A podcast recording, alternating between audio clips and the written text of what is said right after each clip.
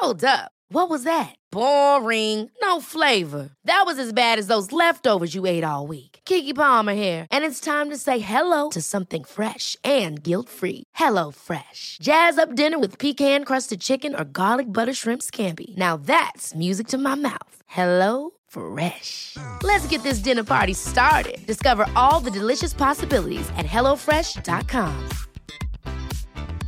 Hey, I'm Ryan Reynolds. Recently, I asked Mint Mobile's legal team if big wireless companies are allowed to raise prices due to inflation. They said yes. And then when I asked if raising prices technically violates those onerous two year contracts, they said, What the f are you talking about, you insane Hollywood ass? So to recap, we're cutting the price of Mint Unlimited from $30 a month to just $15 a month. Give it a try at mintmobile.com slash switch. $45 upfront for three months plus taxes and fees. Promo for new customers for limited time. Unlimited more than 40 gigabytes per month. Slows. Full terms at mintmobile.com.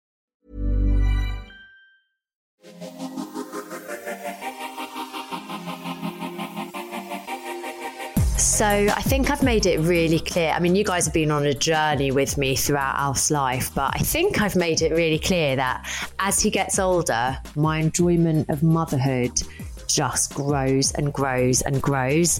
And it's funny because I was actually really scared about the toddler stage and I was kind of worried about him not being a baby anymore. But actually, I'm loving the toddler stage, like even though they're snotty and gross. But one thing I have really noticed, and I laugh, but I know it's not funny, I don't laugh to his face, is that when he gets frustrated now, he's started to kind of throw whatever is in his hand and go like, ooh, and then he hits himself on the head. And sometimes it seems quite hard. And so I know the dreaded toddler tantrums are coming. And I really want to make sure that I know how to deal with it in the right way because I feel like typically, probably previous generations, we kind of treated toddler tantrums as if children were being naughty. And I think now we know more. So, anyway, I am obviously in no stretch of the imagination an expert in this, and I, I just really want to learn more. So, I know you're all going to love today's guest, whether you are up to your eyeballs in toddler tantrums or whether you just know that they're coming they come really quickly. Like even if you have a newborn one day save this one and come back to it because today i'm going to be speaking to dr jane gilmore. She is a consultant clinical psychologist at great ormond street hospital and she's a course director for postgraduate child development programs at the university college london she has actually co authored a book called The Incredible Teenage Brain. Obviously, we're not talking about teenagers today, although please come on again in a few years because that will be another, a whole different ballgame. But today's episode is all about toddler meltdowns and the secrets that science can tell us about this. So, first of all, Jane, thank you so much for your time. I know how busy you are. It's a real pleasure. Thanks for having me. I should also add as well that you are also a mum. So you have been mm-hmm. through this and experienced this. I have. And, you know, it's something that I think, you, you know, you said I'm not an expert in this, but actually we're all experts in our own kids. And actually thinking about their emotional temperature is something that we need to learn as they grow up, but we can get better at it. It's a skill like anything else. So I love that idea that we're all, we're all experts about our own kids. Yeah. Yeah, it is quite interesting, isn't it? Because there is something intuitive that we know our child. So, actually, probably you could speak to experts on a variety of subjects, like, for example, sleep training or whatever it might be. But I feel like we do what feels right to us with the knowledge of our baby. So, you can take the research and the science and everything else, but ultimately, like, a lot of it is down to kind of navigating what we know versus our child. And it really is. This is about handing your expert knowledge as a parent over to them over a period of years so they become experts in themselves, right? So, you know, understanding their emotional temperature or whatever that might be when they're in these preschool years as a toddler, that's a parent's job. They're, they're so little, that's what, you know, an adult around them needs. But over time, this is a process about handing over that understanding about themselves, about emotions, about the whole rainbow of emotions so that by the time they get towards the teenage years, which you talked about, and I will be back here talking about it when you're ready. Please come back. but really, this, I mean, this is your, you know, having both that emotional literacy and also having that strength of relationship through the tough times and the positive times is actually one of the key parenting tools that you have in the teenage years because the majority of teenage experiences happen when you're not in the room as a parent. So now, during these toddler years, is a golden opportunity. Your kids want to be around you, you want to be around them, and it's a time to really strengthen and embed all these relationship issues so that they're strong and ready for the challenges of the future years what age is a toddler? Because I remember even thinking, you know, when Alf, even in the last couple of months, like now I've started to stop seeing him as a baby. But there was a period where people were calling him a toddler, and I was like, no, he's not a toddler. He's a baby. what is the official sort of? I mean, it broadly means, you know, when they start to toddle about and walk around. I mean, normally parents and, and health professionals and so on talk about toddlers as being around about 18 months or so. But also, we're talking about, you know, these meltdowns and these strong emotional experiences. They can be around even from 12 months old or so. So it's a broad band of age and developmental milestone. But I think you use it, you use what suits you. I think if you call your kid a toddler, that's that's okay. By the way, I did look on Instagram and I think Alfie is just delicious. I saw some pictures of him. He is you. very sweet. Um, yes, I'd, I'd, call him a toddler. He was toddling in something I saw, so I think he definitely toddles, and he's yeah. starting to take a few steps. He's still a bit lazy with, and not lazy. He can do it in his own time. I'm actually really chilled about that. He he chats, and yeah, I'm very like chilled about when they learn to do things. But is it normal that he hits himself in the face and talk to me about you know these meltdowns and how we can handle them. Well it's really interesting actually because we we've both used the, the phrase meltdown. Some people use toddler tantrums you will see in the literature terrible twos, right? So it is around, people talk about this phase in kind of day to day discussion. And there is some truth to the stereotype, in as much as about 85% of kids in the early years will have something that, that, you know, would look like a tantrum or a meltdown. And as far as the mental health and health professionals are concerned, this is a normal developmental stage. So this is something to be expected and definitely not anything that we would be concerned about.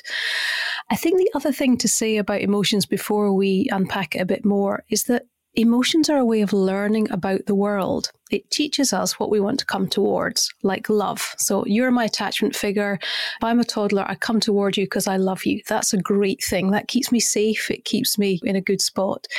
But emotions also teach us about what to keep away from. So I learn if I eat something, you talked about, if you eat something disgusting, you'll back off because it's teaching you to stay away from something that might be harmful to you.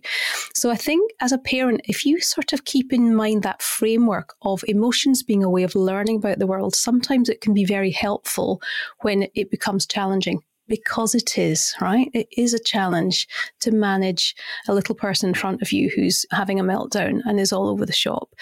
So sometimes that framework can take the heat out of it. And certainly in the terms of the science, we've known really that these meltdowns are characteristic of the population in preschool, you know, toddler years. But it's only quite recently that, you know, we've taken a closer look. So there are some new things in science that can help you day to day as a parent understand it and manage it so that things run a bit more smoothly at home. What is the science behind these emotions? Like, why do they suddenly? Is it just because they're at that development stage where they're learning emotions? Well, it's a great question. And listen, never, never apologize for having a simple framework. I love them. And I, you know, I why would you overcomplicate something when there's no need, right? So toddlers don't have many words to describe their emotions. In fact, somebody did a really lovely survey and looked at lots of toddlers and they, they said that on average, a toddler would have about 2.5 words to describe how they feel. So good and bad is very very commonly the first ones. Happy or sad might be other other contenders. So they don't have very many words yet and they have these strong emotions, yes, and they also are pushed towards finding control in the world. And this is really important because they're learning to be a little bit more independent. They're not obviously stepping away in the way that a teenager, for example, would do, but they're learning to do things for themselves, feed themselves, toilet themselves, and so on. So the brain is saying, you've got to find some autonomy here within the bounds of what's developmentally appropriate. So you put that together, you've got a little one who cannot say how they feel and may not, you know, obviously when they're young, not know what it is that they're feeling, not have a word for it, have a very strong pull towards taking control when in fact it may not be appropriate. So you can see how those emotions and, and for, so anger and frustration and sometimes sadness and so on might get into a really heady mix. It's a perfect storm in some ways. So let's flip reverse to the parents. So we are on the receiving end of these big emotions. So we let, let's take for example, I know Alf. He cannot communicate. He's frustrated. He's trying to take control. However, he is also, oh, the new one is really pulling my hair. It's really hard not to react when a child, obviously not when I say deliberately, of course, he doesn't understand that it hurts. So I, if I'm in a, in a like calm and good mood, I'll be like, "Oh, it hurts, mummy." But then if it's like continuous and it's he's been doing it all day, and almost like the more I say, like, no, like, he, you know, he's in that kind of mindset of like, I'm out for blood. I will get her hair and it will be detached from her head. What, how can I sort of like navigate those meltdowns? And you mentioned briefly earlier, you know, that the, the science around how to handle. So, what can we do as parents, especially when we're tired and stressed, so that we're not just saying, no, naughty, stop it? Absolutely. I mean, I think there are two things to do. I'll give you a three step plan in a minute. But I think one of the things you answered your question brilliantly. You said, when I'm feeling calm, I say, out, that hurts. And actually, what you're doing there is, some, is something really powerful because you are like a rock star for Alfie, right? What you say and how you navigate the world is the most powerful thing to teach him. Right. So if you say, ow, that hurts, he's learning very clearly that that's making you feel it's painful. The problem that parents and human beings have is that we can't be calm all the time. And particularly if you're sleep deprived, if you've got a young baby and a toddler, that is quite a spicy soup, yeah, in terms of sleep deprivation. And we know that the brain can't function on a calm setting when you're feeling tired. So if that were the case and it really was perpetual, I would get practical about this. If you can get help and step out the situation so that you can reset, not everybody can do that, but also get practical, put your hair up, wear a hat. because actually, when you can ignore that and not reinforce it with a long conversation in terms of, you know, you've explained that it hurts you and then you've moved on. But if you're getting into a situation where having a long conversation about hair and it's making you feel irritable, which it will, actually that becomes quite interesting for a developing human being. So this is not a conscious thought, but it's just about watching and, and understanding that these situations might become, you know, get a momentum of their own. So what you want to do is stay as calm as you can and make it as uninteresting as possible. And that might mean putting a baseball hat on, you know, until until the moment passes, because it will. But let me give you the, the three step plan because I think this this might help to some degree. I feel like we're all going to be sat here with our pens, like, yes, give me the three step plan. you know, I've been a mum too. I've been tired too, and I know that these are aspirational steps. So what I don't want to do is be in a situation where parents feel it's something else they have to do, and if you don't do it every time, somehow you failed as a parent. That's not the case, because you look, you know, if you do, if you aspire towards something something most of the time you'll be doing really, really well. You'll mess up sometimes, it won't go well sometimes, and that's okay. And I think sometimes there's so many strong messages about what you should do in inverted commas as a parent that actually becomes really overwhelming, right? So this is a three step plan. So this is the ideal sort of pathway. Knowing it will help you day to day, but recognize, be realistic that you can't do it every time, every day, right? So give yourself a break if you're if you're a parent is my first piece of very strong advice. So I think the, the first thing to say about the science is that until very recently, people, including all the you know health professionals and, and mental health professionals and so on, just considered a meltdown explosive and uncontrolled negative emotion, right? A big ball of negative emotion. But actually, some researchers have looked more closely at that. And what they can say with certainty is that most often a meltdown is a short burst of really intense anger, followed by a much longer period of sadness and despair. Now, the reason this is really important is that if you can start to think about unpacking emotions and any sort of emotions so that you can organize them for your toddler, you are starting the long path towards emotional literacy. Right? Emotional literacy is the key to well-being is a mental health protector. It's the key to forming good relationships which protect mental and physical health. So actually getting emotional literacy as part of your sort of day-to-day family goal is a really important thing. So that's sort of the context right? So let's go to the steps Step number one, you will have heard this before, but make a diary and look out for the triggers. But what I'm saying here that has got added value is that you want to use these triggers to help your toddler understand their feeling. So, for example, let's say that getting dressed just before breakfast is often meltdown time. It just, you know, it gets really messy. So you might make a note of that and think, okay, so breakfast and meltdowns seem to go together. So your question would be, then would be, is hunger the trigger? Is it lack of choice of our clothes? I mean, it could even be a sensory sensitivity. So lots of preschoolers get very sensitive about labels or scratchy tops, and they can't quite describe what it is, but they get very wound up about it. So here you're going to start this emotional journey by phrasing and maybe as a question that emotion. So you might say, "Huh, this t-shirt maybe it's a bit rough on your skin, and I wonder if it makes you feel irritated," or you know, you've not had enough breakfast yet, and I think you might be hungry right? Because this allows a toddler to start to link these complicated feelings, like their body is taken over by these massive feelings and they don't know what it is. They've, they've never had that experience quite before. So you're starting to organize their feelings for them, right? So, number one, make a diary, look out for the triggers, and describe what you might think they may be feeling. Number two, name the emotions you see. This is one of the most simple things you can do, but it's also one of the most effective.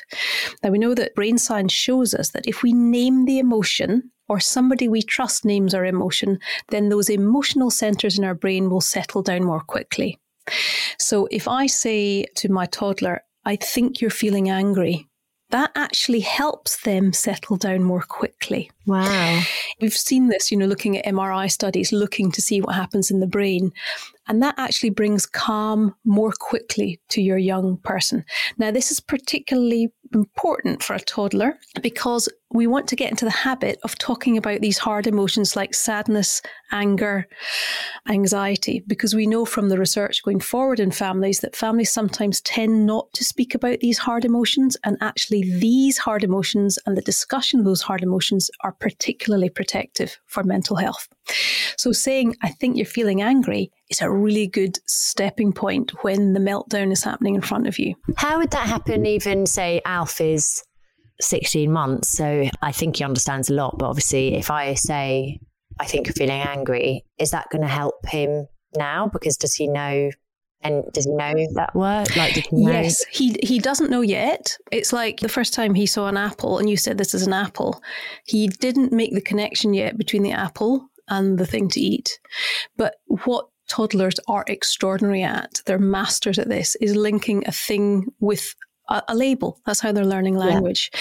And so that horrible feeling he's having, his tummy might be churning, you know, he might feel sweaty, he might feel all over the place. And you, as a trusted adult, are saying, I think you're feeling angry, is helping him say, aha, that is anger. And that is just it's gold dust you know it really is. So it is a concept that will take you know this is something that's not going to happen overnight but it does it's a skill like any other. And we know that families that talk about emotions more often have higher emotional literacy and it's associated with better mental health. So it really does help.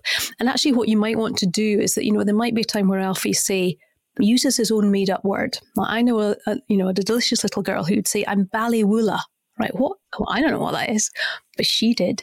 And I began to learn that that stood for feeling sort of irritated.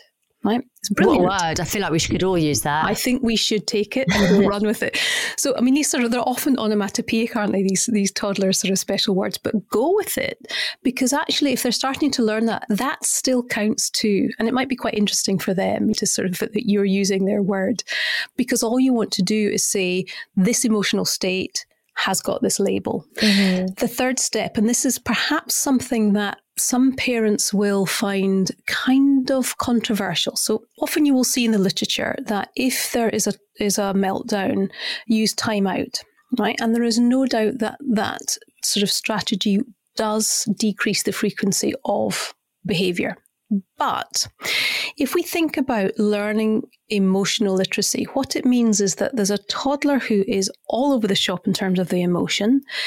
They are socially excluded by their attachment figure and they're left alone and ashamed without any way of making sense of what's happening inside them. So I'm not saying you should actively reinforce meltdowns, nor should you change your strategy. So, for example, if there's a meltdown because your toddler would like chocolate, not an apple, do not change strategy, right? Stay firm, stay strong, and keep going where you are headed. But what I'm suggesting here for this third step is that you stay with them in a very low key way and label what you are seeing. And so you're organizing that emotion. And by doing that, so you could literally be sitting alongside them. Now, if you have a toddler that's particularly physical in their expression, so it does happen, it's not okay to hit out. It's not okay to have your hair pulled. That's absolutely not okay. So it might be that you step out of the room, but you're still emotionally connected. You can still be alongside, but you're not allowing yourself to be attacked in any physical way. Not that it would be, it wouldn't be a serious physical assault, but it's not okay. It's not okay. And what you're doing then, if you are allowing that moment of the emotion settling, you're starting to label I think you're feeling angry. And then if we come right back to that new science that tells us that these meltdowns are actually sort of lots of complicated emotions, like so it starts off with anger and it tails off with a sadness, you could watch that and you're not re- reinforcing in any particular way other than saying, I can see you feel angry. And then when you see the switch to sadness, you could say, I think you're feeling a bit sad now. This is really advanced stuff for a preschooler, but it's really good as a parent to get into that because what you're starting to do is really allow them to understand the shades of their emotion. And you will be amazed that in families that use more nuanced vocabulary about their emotion are able to describe their emotions more clearly. So a bad feeling can be anxiety, can be sadness, can be irritation, can be frustration. You know, there's lots of kind of shades in there. Mm-hmm. And so you're starting to allow that to be articulated in a really basic way. So it's a really powerful thing to do. And I, you're doing two things here. One is the meltdowns will last a shorter period of time. Second, you are starting to teach them emotional literacy. But third, and this is probably the most powerful message of all, you're saying in our family, we talk about the tough emotions, we figure things out calmly, and those two pieces of messaging are so powerful and they will build a relationship through through throughout their childhood. So you're doing lots of things by using a three-step plan. You're doing emotional literacy, you're allowing that emotion to settle quicker and so they're in a calm spot and you're giving a very powerful message about your family's ethos to managing emotions and relationships. So with step 3 you said take yourself out of the room but stay emotionally connected. Can you just explain? Because do you mean that he still sees me, so I'm like physically there, or do you mean that I totally leave the room? And is it like a sort of so? For example, like last night, Funny enough, it was over chocolate. We made a really awful mistake of giving Alf chocolate for Easter, thinking it was a treat, and he now knows the word coco. He goes coco, coco. So even even actually this morning he goes coco, coco. So even though he's not had it since Easter, he wants this chocolate. I mean, who can blame him? So that's why he was pulling my hair yesterday. I think just like because he wanted this cocoa. And so would I say, Alfie? you are feeling angry now. Like, no pulling mummy's hair. It hurts mummy. And then I put him down and I say, Mummy is going to sit over there because you can't pull mummy's hair because it hurts. And then I go sit somewhere else and then what ignore him? And for how long? I mean i think it's not even about ignoring him. It's about you know i like the way you've done that little explanation. I would just give him one explanation and that's it. I think you're feeling angry. He might not even be able to hear it hurts when you pull mummy's hair, but I think that's an important part of the puzzle.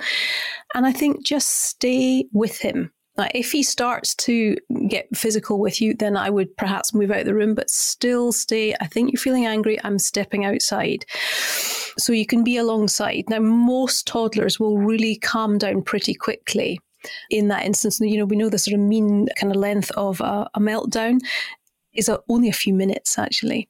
And so it can feel a bit overwhelming as a parent the first time you see that because it's, you know, it's a sort of state that your baby hasn't been in before. But if you walk away from it as almost as if you are frightened of it, you're also giving another message, right? We all get angry sometimes. We all have meltdowns sometimes. We all wish we had chocolate when it was a, you know, it's all right. That's why you know that's what human beings are. So actually sitting sitting in the room if you can, saying I think you're feeling angry, but a really low key way. And if you see a change in his demeanor and he got a bit slightly, probably a wee bit defeated, if if he knows that you know the chocolate isn't coming, say I think you're feeling fed up now, and that is really powerful. It actually will mean that by by naming it, he's feeling calmer and more settled. I think where parents sometimes feel sort of complicated or they're not sure what to do is when it gets physical. And you know no parent needs to sit in a room and be you know hit or kicked or anything like that. So that's a point that you could maybe step outside the room or be alongside and just say i'm not going to be you know maybe if you've got a stair gate be on the other side of the stair gate and say look you're feeling irritated you're feeling angry you're kicking out i'm stepping to one side. All the while being calm all the while almost, you know, modeling this, you know, bring it on. I love you, whoever and whatever you do, I love you and I'm not, this is what you're modeling, but I'm not having a long conversation about it. And I'm not telling you four or five times why I'm stepping away. I'm telling you once. And then, you know, allow those emotions to settle. So all you want to do as a preschooler is let them know that A, the emotion has a name, and B, you're not going anywhere, and C, things don't change because of a meltdown.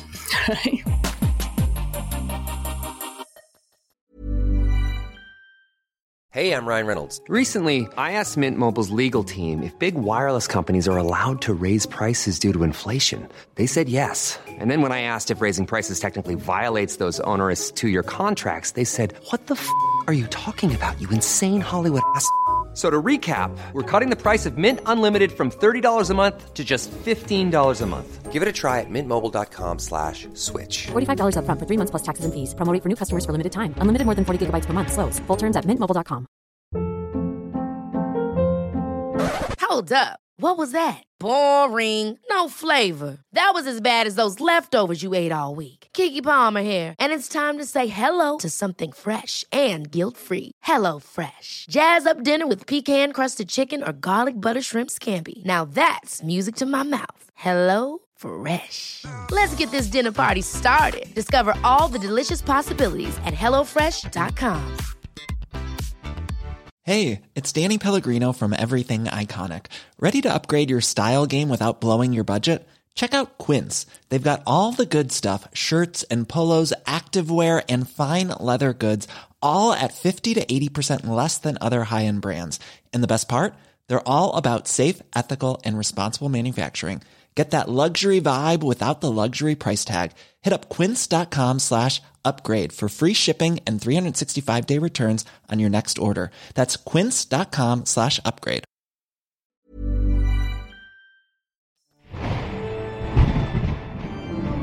Welcome to Paranormal Activity with me, Yvette Fielding, a brand new podcast bringing together people's real ghost, extraterrestrial, and paranormal stories, as well as getting some inside details from those who study the supernatural.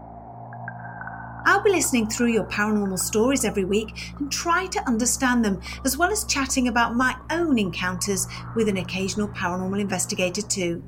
You can find us wherever you get your podcasts from, including Apple Podcasts, Spotify, and Acast. Just search for Paranormal Activity with Yvette Fielding. So, what what do you think about? So, for example, a conversation Tommy and I have a lot is because he will say, "Alfie, you're being naughty," and I say, "Oh no, he's not being naughty." For example, I don't know if he's throwing his food on the floor. No, no, he's not being naughty. Or I almost he always says, "I'm going to be that parent at school gates when I find out from the teacher that like Alfie's been misbehaving." Be like, "Well, maybe you weren't paying attention, or maybe he." But can we say you're being you're being naughty? Like, for example, if he hits me or if he throws his food on the floor, or do we have to kind of presume that maybe they're teething and they're in pain, or you know? I mean, it's a good hypothesis to say are they teething, are they in pain? All those things might be true. I think that I think a really good kind of rule here is describe what you want to see. So you know, we don't throw food on the floor. Okay, uh, we don't pull hair. So you're letting them know how you know how to come back from this because if you say you're naughty, it's a signal that you're not pleased. But I don't quite know if I'm a toddler what I should do next. So if you give him advice about how to get back, that would be really and you know he may not always take it, but what you are doing is giving him a very clear signal that this is this is what I want from you and model it. There is nothing more powerful you can do as a parent than model it. So if you are a parent who throws food on the floor, I'm sure you're not. yeah, that's what you're going to get. But you know, so modeling it, and so you know, not shouting at each other, for example, being kind to the dog in front of the dog. All those things are giving really powerful examples of where Alfie should be in terms of his, his kind of behavior. But the really good, clear, concrete advice, you know, if you say to a child, "Be good," many times they don't really know what that means. Be really specific. So I'd like you to keep your bottom on the seat while you eat your apple. You know, that's really good. And then when they do that, say, I'm really pleased you listened to what I said because you kept your bottom on the seat while you kept your, oh, your apple. Not that it matters if they're walking around, but you know what I mean? You're keeping it really specific, telling what to head for. And when they do it, say, I'm so pleased about that. And actually, we know from brain science that reinforcing what has gone well moves behavior along much more frequently and much more powerfully than telling off for things that are going badly. That's so interesting, isn't it? I get. I think that's what I did with my dog, who's just lying behind me. I always, every time he went for a wee outside, I'd be like, "Wow, that's amazing, Snoop! Like, good, good boy, Lou.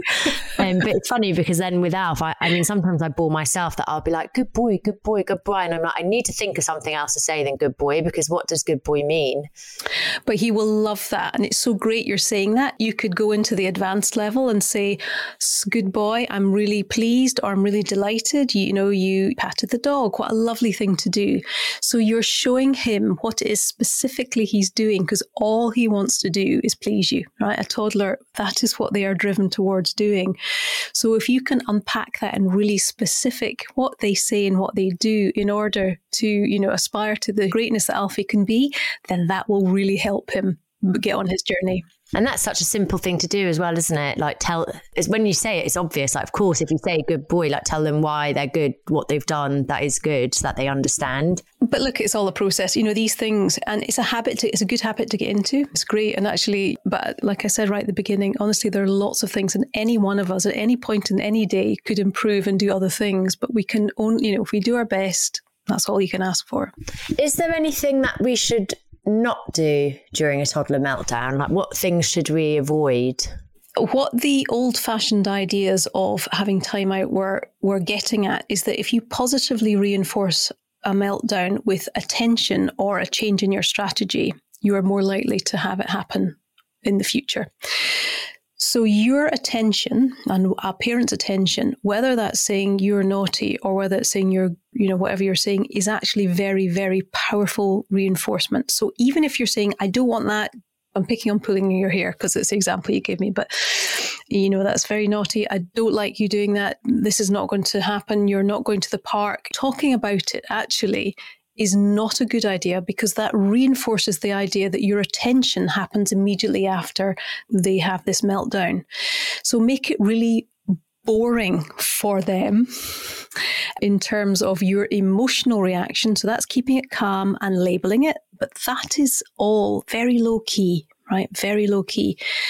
What you certainly should avoid doing, if you possibly can, in any circumstances, of course, these are ideals, is if there's a meltdown about going somewhere or getting something, try not to change your strategy. Now, look, you can also say pick your goals. So, if, for example, it's a school uniform, that often is a a point at which these meltdowns happen. So there might be a point at which you can get into a routine which you're not allowing a meltdown to change the strategy, but you come to a negotiated kind of agreement with the school and so on. I think giving, in terms of what not to do or what to avoid, is giving it attention So, either positive or negative tension, and changing your strategy that is contingent on a meltdown. And sometimes those meltdowns will get worse as you don't change your your strategy. So, let's say you know I want a bit of chocolate, and you say no, we're not having chocolate today. The emotional tone might go up. Don't worry about that. That's something you know. That's just you know if you don't have the words to say, I really would like a bit of chocolate perhaps all you've got in your portfolio is ramping up the emotion. So it might get worse before it gets better. And that's okay. And again, it really comes back to that emotional literacy idea that you can have a meltdown. That is something that you'll have. And I still love you. It's not going to freak me out. I'm not going to run away from it. We all have these sorts of emotions. And actually, that's what you're conveying if you're doing this low key three step strategy. You're not condoning it. You're not saying this is ideal way, but you know, you are recognizing this is part of toddler life and you're helping them understand what these really powerful feelings are because they've never had them before. You've never seen them before when they start, and they've never had them before. So, our job as the grown up is to help them organize those confusing feelings. When you say don't change strategy, not to shame my parents, because I know that they were parents in a very different generation. And obviously, every, as all parents, they do their best. But I remember probably one of my earliest memories is my mum saying, put your shoes on. And obviously, I didn't want to put my shoes on, or I was being difficult and putting them on the wrong feet, or whatever it was. And eventually, she was like, right, I'm going.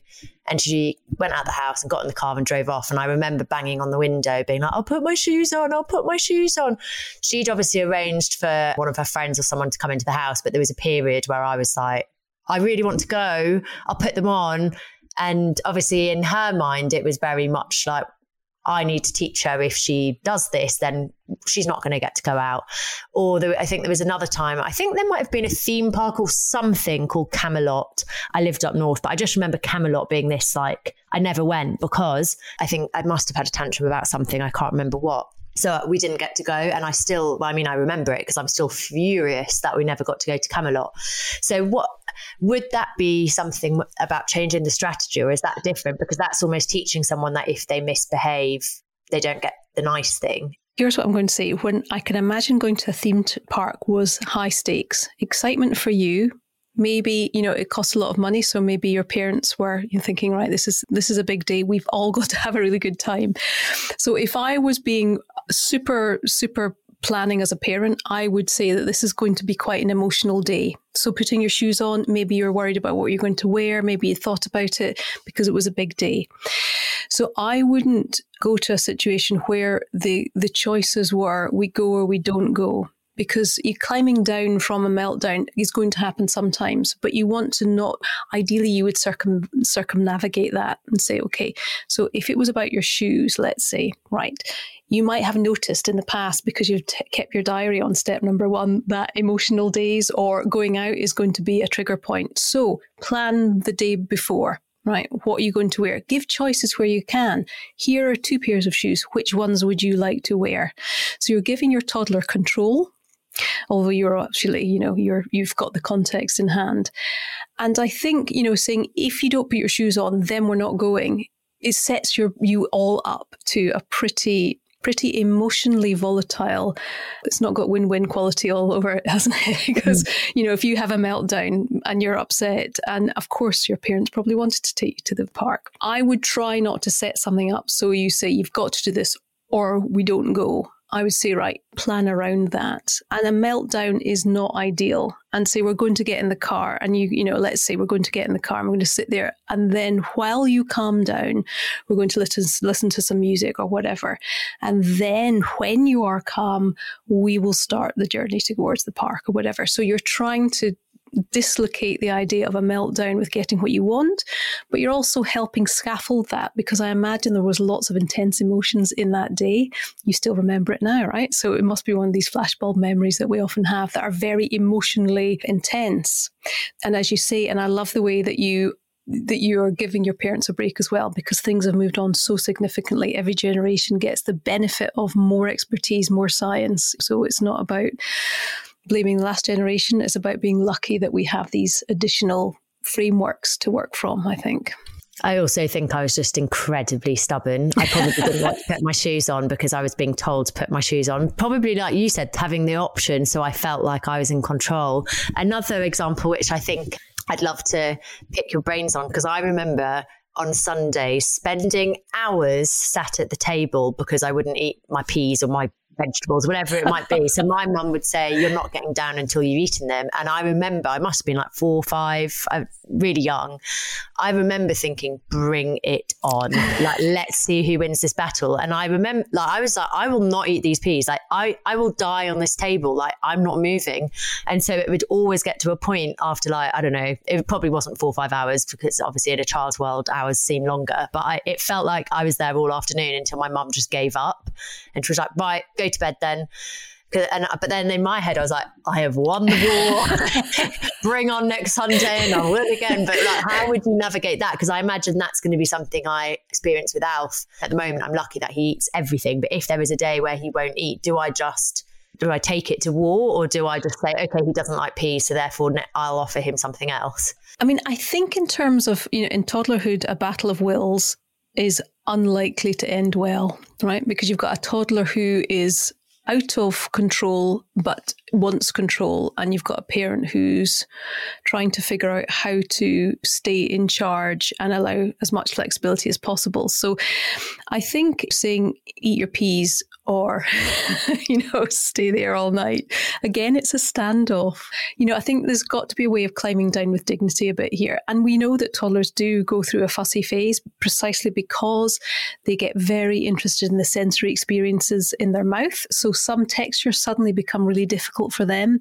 And actually, it's quite difficult for them to, for example, something that's got bits in it, they might suddenly say, I'm not doing that. So a yogurt that was that's smooth is okay, but a yogurt with bits in it suddenly gets spat out.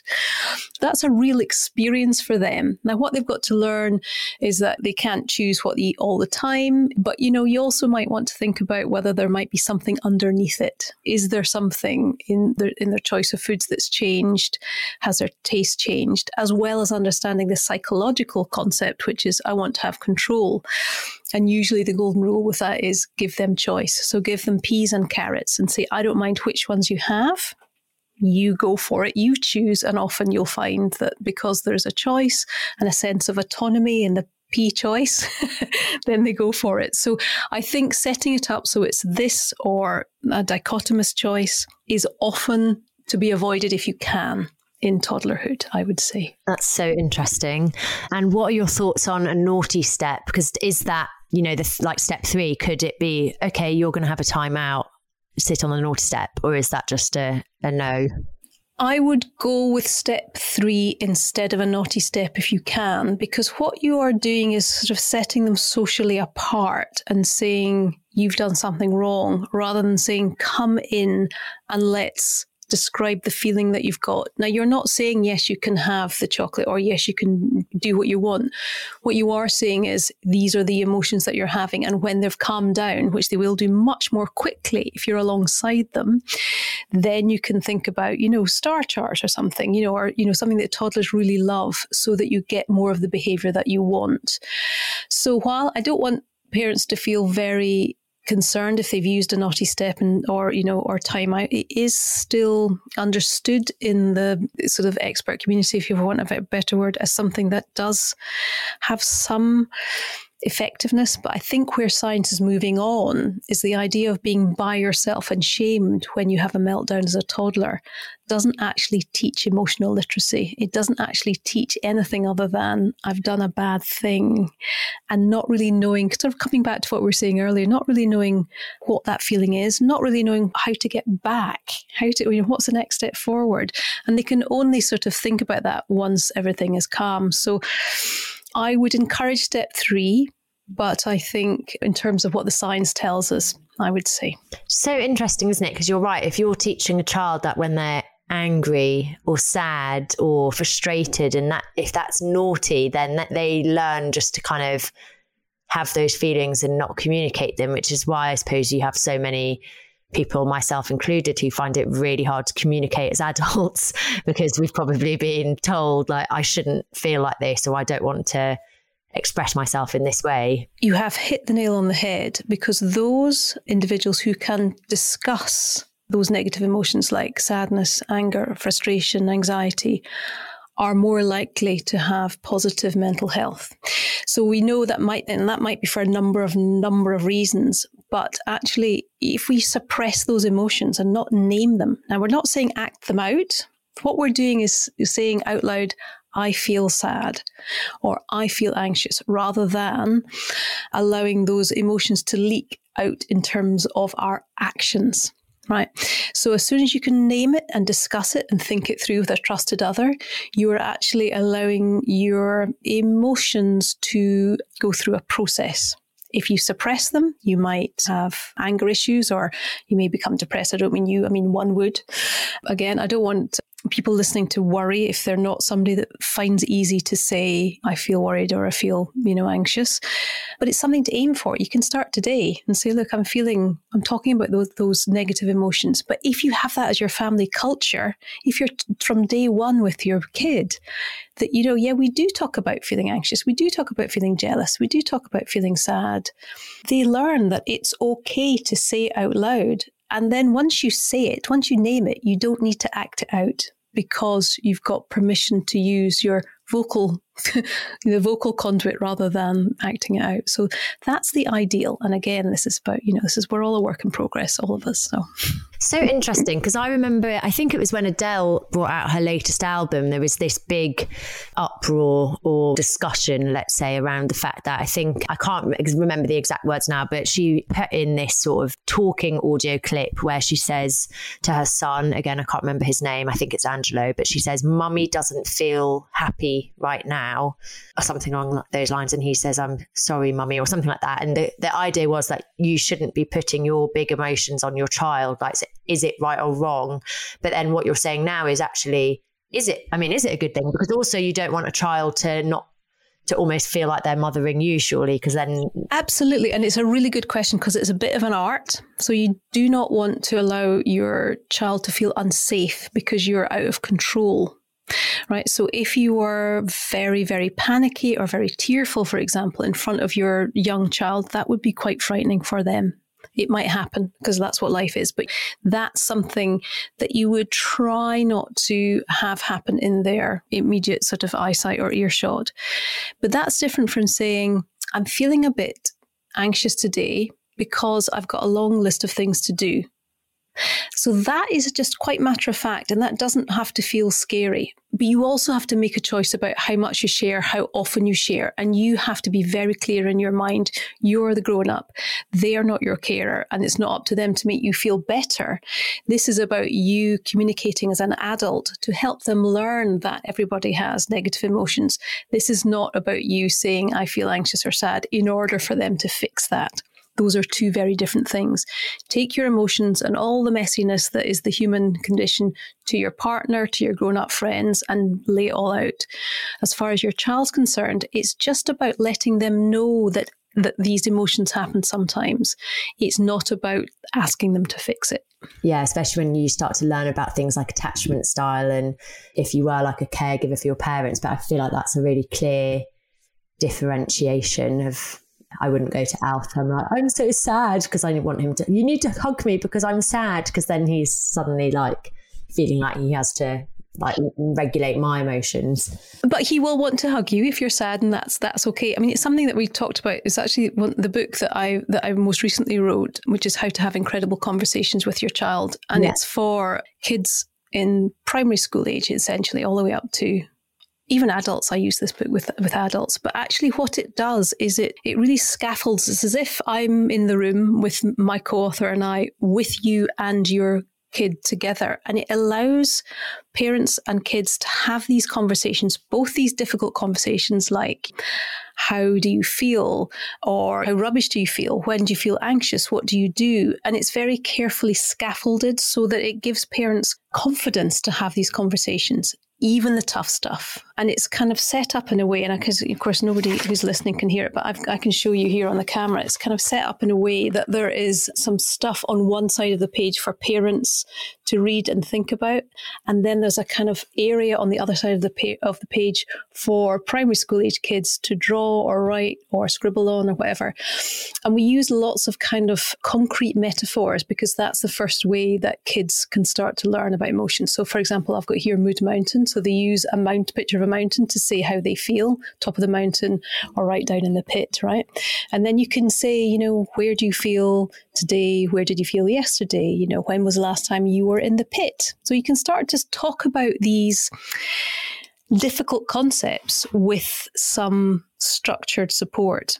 And you can do this over and over again. And it's really something that, you know, we're talking about this as a, as a skill that you're learning. Parents will gather confidence as they go through and not to feel that they should be able to do to have these conversations with great sort of fluidity the first time you do it it won't go like that because life's not like that but this is about practicing communication, talking about positivity as well as the, the tough stuff. So it's a really, really important skill to learn while understanding those boundaries. Wow, it's so interesting. I feel like you don't realize how much becoming a parent makes you grow as a person as well. Like you basically have to become like psychologist, nutritionist, all, of, all of the experts to try and like raise a child. And obviously, the child is totally oblivious to any of this. But I'm going to put a link as well below in the blurb to your book. So it's called How to Have Inc- Incredible Conversations with Your Child. And I imagine it's got lots on there around communication. It's all about communication. There's a little bit about mindset. But much of it is about doing this these exercises together. I actually started it because in my clinical work, I would do these little drawings. And in fact, that's actually not true. I, the very beginning of this book was doing this with my kids. And I had so many little bits of paper with their scribbles and ideas about how they felt. Did I keep them? No, I didn't. Do I wish I had? Yes, I do. So there's a little bit of this book about allowing you to gather together these really heartfelt ideas and conversations and have them forever. And actually, you can do them over and over again throughout childhood. Um, the publisher lets you download as many as you like if you buy the book. And actually, what I said to you earlier, this is not about selling the book, it's selling the idea. You can do on a bit of paper. Just think about how to communicate and connect with your kid. And drawing is a really good way of doing that because it's active and it's concrete, it's physical as well. And preschool and school age kids love that medium. My like sort of final question to you it is another example that I've thought of, but I feel like it helps. What what would happen? So, for example, Alf tends to have his big emotions. Are we allowed to say tantrum, by the way? Is that kind of an outdated term now? Or? Well, it's interesting. The old scientific literature uses the word tantrum. Some parents really don't like it. I think in some ways you, you do you. I think meltdown's quite good because I think it describes what you see in front of you. I don't think there's a particular. I think no if that's rules. the description that you use in your family, I think that's okay. So let's say Alf is having these meltdowns. It's never like say just before he eats, but it's when I want to change his nappy. He loves his nappy being off, but obviously this is a totally non-negotiable thing, and I would kind of not want to do step three until the nappy's on because then he might wee everywhere or poo everywhere. So how do I how do you deal with like the emotions when actually like you just need to put the nappy on? Like there's no negotiation on that and I'm, I'm not waiting five minutes to put the nappy on because you might wee. Yeah and i think that's fair enough. You know there are some things that just have to be done. I mean again two questions i might have in terms of a sensory experience. Is there something about the nappy that suddenly feels uncomfortable? Because toddlers do tend to be very sensitive to these sensory experiences. So if you've changed a nappy brand or suddenly he's had a growth spurt and it just feels a bit different, he might want to whip it off. Mm-hmm. but also the other thing is about maybe about choice. Maybe get two nappy brands and say which one are you going to wear today, so that he's got the sense of autonomy again.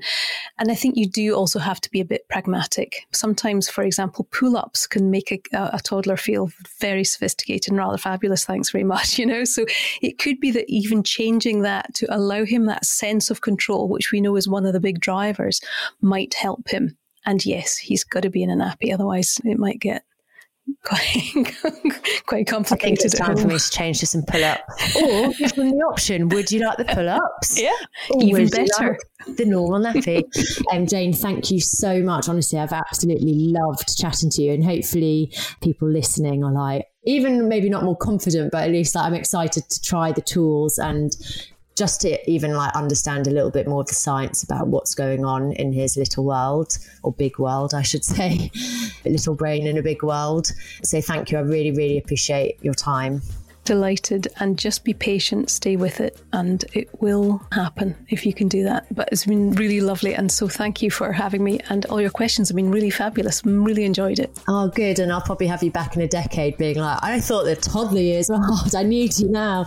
Thanks so much for listening to Mum's the Word, the Parenting Podcast. And as always, all the usual stuff that makes me feel like an influencer. But don't forget to hit the subscribe or follow button so that you don't miss an episode. I'll be back same time, same place place next week. And as always, if you do want to get in touch, you can do that if you leave a review on Apple Podcasts. That's a really good way for us to see them. You can send a voice message for free at 075 999 or you can email ask mums the word pod at gmail.com.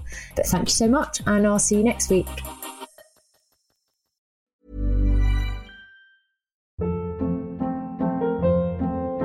Hold up. What was that? Boring. No flavor. That was as bad as those leftovers you ate all week. Keke Palmer here, and it's time to say hello to something fresh and guilt-free. Hello Fresh. Jazz up dinner with pecan-crusted chicken or garlic butter shrimp scampi. Now that's music to my mouth. Hello Fresh. Let's get this dinner party started. Discover all the delicious possibilities at hellofresh.com. Mom deserves the best, and there's no better place to shop for Mother's Day than Whole Foods Market. They're your destination for unbeatable savings, from premium gifts to show-stopping flowers and irresistible desserts. Start by saving 33% with Prime on all body care and candles. Then get a 15-stem bunch of tulips for just $9.99 each with Prime. Round out Mom's menu with festive rosé, irresistible berry chantilly cake, and more special treats. Come celebrate Mother's Day at Whole Foods Market. Even when we're on a budget, we still deserve nice things. Quince is a place to scoop up stunning high-end goods for 50 to 80% less than similar brands. They have buttery soft cashmere sweaters starting at $50, luxurious Italian leather bags, and so much more. Plus, Quince only works with factories that use safe, ethical, and responsible manufacturing. Get the high-end goods you'll love without the high price tag with Quince. Go to quince.com/style for free shipping and 365-day returns.